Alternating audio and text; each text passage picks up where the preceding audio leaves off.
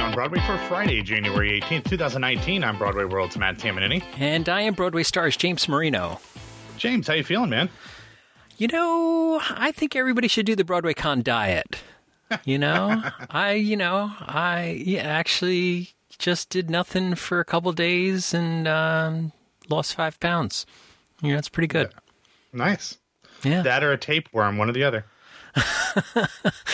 Uh, yeah. You know, uh, maybe we should corner that market. We get a tapeworm booth at the Broadway Con next year.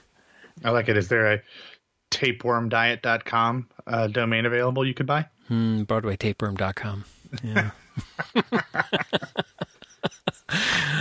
Alrighty, so yeah, I am uh, almost almost better. Uh, getting ready for the big storm this weekend. Are you all prepared, Matt? Do you, do you test out the snowblower? Uh, I'm heading to uh, Vero Beach this weekend, so uh, um, Pitchers and catchers.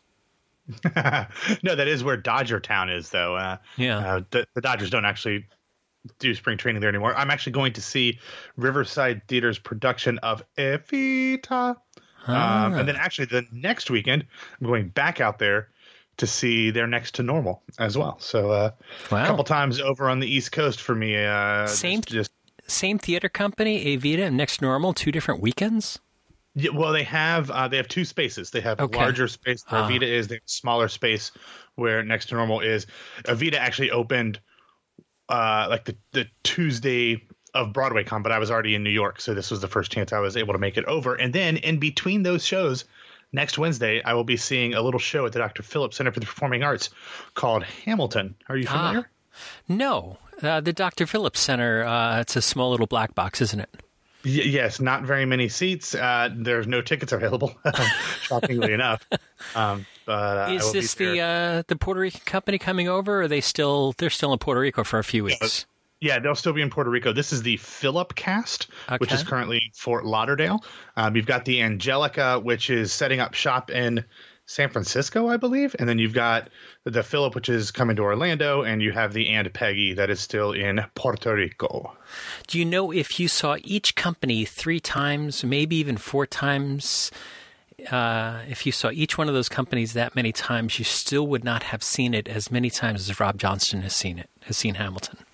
Oh, has he seen a lot? I've only seen I've seen it twice on Broadway with pretty much the same cast. It was like four months apart, but it was pretty much the same. Although I'm excited, um, Aaron J. Albano is in the Philip tour, and I did a uh, uh, I did a podcast with him in late 2018, the Popcorn Project podcast, where he and I discussed uh, Captain America: Civil War along with uh, Brian and Kevin from uh, Broadwasted. So uh, it'll be cool to see him uh, in the Hamilton tour. You know, one of my major uh, crushes is in Hamilton right now, and we have to see if we can get her on. You know who it is? I do not. Denée Benton. Oh right, yeah, you loved her in uh, in Great Comet. Yeah. Oh yeah, really. And so uh, we have to see. You know, actually call over to the Rodgers and see if we can uh, get her on to say hello to us on this week on Broadway or or some other just uh, standalone interview we could Very do. cool. Hey, uh, you were. Uh, this is episode seven seven eight for you. Yes, it, it is. This episode, as I noticed as I uploaded last night's episode, the little tag by my name said uh, last night's or yesterday's Today on Broadway was my 777th episode of Broadway Radio. You have uh, quite a few more than me, but uh, that's a that's a lot. I, and I like round-ish numbers. I like that uh, that symmetry in the 777. So that's a ton. Yeah, it's sort of like Monk, except for it's an odd number. So Monk wouldn't like that it's an odd number, but the unanimity, unanimity of the seven seven seven. Although you go out and play the play the numbers and see how I you get. I should have. We should talk about some Broadway news, shouldn't we? Yeah, let's do that. Yeah, okay. All right. First up in the news, Broadway could be entering the Twilight Zone. Yeah, James. Uh, so the New York Post in the New York Post last night, Michael Riedel discussed the London World premiere. Michael Riedel, Oh yeah. the uh, the the what do they call him? The uh, So, do you know Riedel's got a new gig? Oh, you know, well, let's make it through this uh, through this story, and I'll tell you about Michael Riedel's new gig. okay, not the radio show. We know that. Keep going. Okay. All right. So in the New York Post last night, Michael Riedel discussed the world premiere of the stage adaptation of The Twilight Zone. The show is currently playing at the Almeida Theater through January 27th in London, but it will transfer to the West End's Ambassador Theater in early March. Riedel's piece indicates that the show has already drawn significant interest from New York producers. The play is, after all, by American playwright Anne Washburn, who is best known for Mr. Burns, a post electric play. And having watched all 156 original episodes, Washburn selected eight of them to adapt into what is called a cross between a traditional play, a spectacle, and classic horror, with themes uh, including, quote, paranoia, racial tension, income inequality. Uh, the show apparently has a lot more to say than just trying to recreate the original episodes on stage. It is directed by Richard Jones, who helmed the Titanic uh, musical on Broadway a couple decades ago.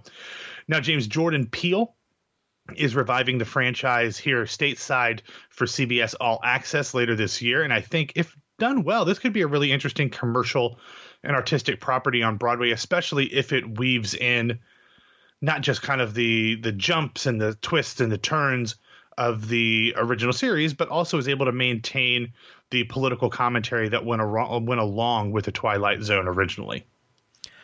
You know, Twilight Zone had such a huge cult following. I'm uh, I'm surprised it hasn't come back sooner, and uh, a transfer to the stage makes perfect sense. Wow, that's great. Uh, and uh, Jordan Peele, can, if we can get so good, if we can get him to hang around on Broadway a little bit, oh my god! I, oh man, he's the stuff that he's done. Um, post Key and Peele is, Yeah. is amazing. We've got we've gotten Keegan Michael Key on on Broadway once. Let's Yeah. see if we can get uh, Jordan Peele to do something because those two guys are both exceptionally brilliant. They are. I'm excited about that. So, uh, Riedel. Um, so, uh, I guess earlier this week, I don't know if it was last week or this week, I guess earlier this week, I got a uh, press release that iHeartRadio has a new Broadway channel. Did you get that press release? I did. I did not read it. Uh, is, Yeah. is is Riedel involved with that? So I was like, "Our iHeartRadio, it's got this Broadway channel. They just a 24 7 channel of playing Broadway music and things like that. And so I turned it on and checked it out because I was laid up for a few days this week. You know, and, uh, I was listening to I it. heard. And uh, Riedel does little interstitials uh, during this thing. Uh, d- and iHeartRadio does like little two minute interviews, quick, uh, fast takes, hot takes with uh, various stars on it. And uh, it was very interesting. I was like, hey, you know, Riedel is uh, king of all media. I, I wonder how many of our listeners get that reference. So. Oh, I think a lot of them do. I, You think I so? A lot of, Okay. Yeah. Oh yeah. Yeah. As soon as he starts having people do inappropriate things in his studio, we'll know for sure. Ah, this is very true. All right. Uh, next up, Encore's names its first ev- evident. No, Encore's names its first ever resident director. See, ever and resident went together. Yeah, and went you- evident. Yeah, Every- you combine them. I like it. Yeah. Yeah. Uh, yesterday, City Center announced that Lear de Bessonet would be the first ever Encore's resident director. She will join artistic director Jack Viertel and music director Rob Berman, quote, as an active member of the Encore's team. She will take part in all discussions surrounding repertoire, production artists, and casting, cultivating relationships with artists new to the series.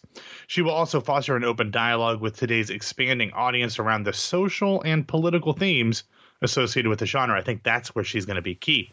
In addition, de Bessonet will occasionally direct a production for the series. Now, de Bessonet has done uh, shows for Encore's different series in the past. She did Big River a couple years ago. She did Pump Boys and Dinettes Off Center as well. She's also the founder of the Public Works program and is a resident director at the Public Theater. And she also did uh, Miss You Like Hell, the musical Miss You Like Hell at the Public Theater. Um, James, this is super interesting to me because while de has done musicals as well as a lot of plays, um, both you know just in her career and at encores and public works, the ones that she does have always had a very political feel to me. Whether that's in their subject matter, like Miss You Like Hell, or in the way that they're put together, like Twelfth Night at the Delacorte, um, you know, with with bringing in community members from all across uh, the five boroughs. So she seems to me to bring a really compelling vision in terms of artistry and scope that is not what I would normally associate with encores. Not that that's a bad thing. I just think of encores as putting up shows that don't have that haven't been seen in a while. So that's not really done with a certain political message in mind. We get a li- that a little bit more maybe with Off Center, but this is just something that seems very different to me with her perspective. So I'm really excited to see how her involvement shapes this program moving forward. Yeah, I mean, uh, I, I'm so interested in how directors you know put their artistic life together uh, you know i would think to to me uh, how can you actually be the um, this resident director at more than one place? But uh, evidently this is a, a normal thing. So uh, but certainly the her track record speaks for itself and it, it's going to be uh, it's a very exciting thing. The pump boys that she did was that the one that was kind of spurred the talk of a Pump Boys revival mm-hmm. on Broadway many years ago, and, and, then it kind of fell apart? Was that uh, yeah, one? I believe it was. I think it had a number of original cast members in it too, maybe. Mm. Um, let me see if I can pull up that cast list. Uh, because I was really interested in that whole Pump Boys thing, and Pump Boys, uh, I guess it's a six-person cast musical uh, really inexpensive to run. They are more or less the band on stage. Uh, from a producing standpoint, it, it, seems like something that, and it's a unit set. It seems like something that could be easily done, easily produced, uh, and and run. Even if you know, even though the the the the Broadway thing fell apart, I don't know why somebody hasn't done Pump Boys back again at a uh, commercial off Broadway run. Yeah, the the cast for the Pump Boys uh, that she did featured Jordan Dean, Hunter Foster, Mamie Parris, Randy Redd, Katie Thompson, and Lorenzo Wolff. So I was I don't think any of those were in no. the original cast, but um, uh, but an interesting cast nonetheless. And this was back in 2014. 2014. I, I want to think the the Pump Boys revival uh, maybe it was a little after that, but uh, it, and, and, of course that was a, a, talk about it that never happened. So all right, so that's that's really exciting stuff for what's happening over at City Center. The next story is shocking to me. Hello Dolly reportedly not making the move to London. How can this be? What's going on? Uh, Did Scott I, Rudin I block it? Well, for months, James, there have been rumors that the Scott Rudin produced Broadway revival of uh, Hello Dolly would be making a transfer to London, and really the only question was whether or not Bette Midler was going to star in it. Well, last night, the London Daily Mail's Baz Bamigboye tweeted that the chances of that revival of Hello Dolly coming to London's West End weren't exactly as strong as many people believed.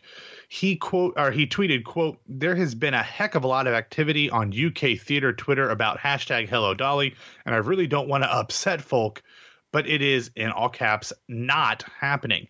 I've said this but have been ignored. The Broadway hashtag Hello Dolly ain't playing any place in London or the UK. Now, James, like you, um, I've seen these rumors. There's even been some articles from some fringy type uh, UK theater writers who have said that it was definitely happening. It was just a matter of time.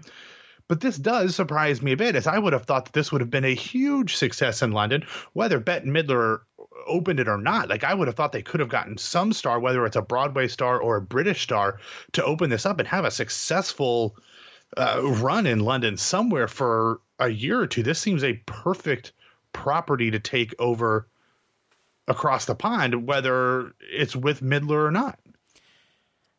This has to be a rights issue. It has to be that somebody must have the the British or West End grand rights or something along those lines, and they're not willing to give it up. That, that's the only thing that makes sense to me, because certainly it would be great, as you said, it, it would be great if Bette could do it, but they could take this production. It was a huge success here in New York. It would be a huge success in London. So easy to remount it there, put in a new cast. So something's blocking it that and it has to be something legal. It's got to be that somebody else has the rights to do it and they don't want to give it up. That that, uh, that can be the only answer. Yeah, I mean that would make sense. I mean, Rudin is nothing if not a um, fickle. Let's just call him fickle. Um, so, I mean, maybe he has other reasons for this. Uh, I, I don't know, but it just seems like like so obvious to me that that would end up in London at some point. But yeah, maybe not.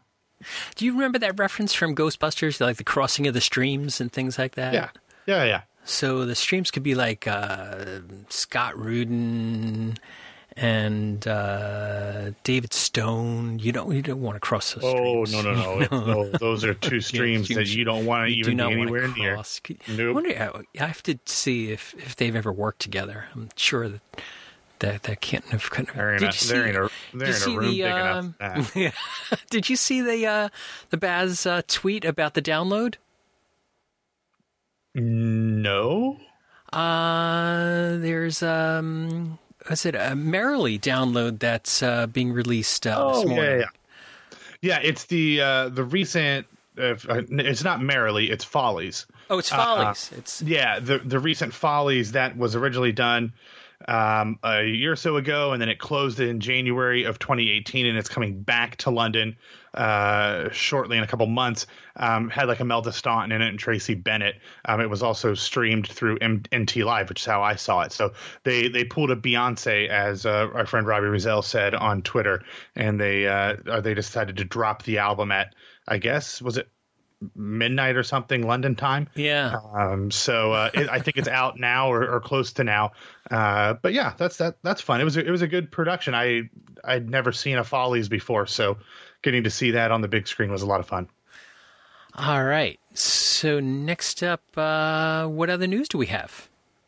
Okay, well, Baz crushed some dreams about Dolly coming to London, but he also reported some happier news as stage and screen star Matthew Broderick will make his West End debut in Kenneth Lonergan's The Starry Messenger beginning in May.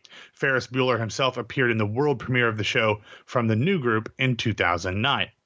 Yesterday, it was also announced that the great Andrea Burns would lead the new, would lead the York Theatre's musicals and mufti presentation of Alan J. Lerner's Carmelina from January 26th through February 3rd. She will be joined by Anne L. Nathan, Evan Harrington, and others.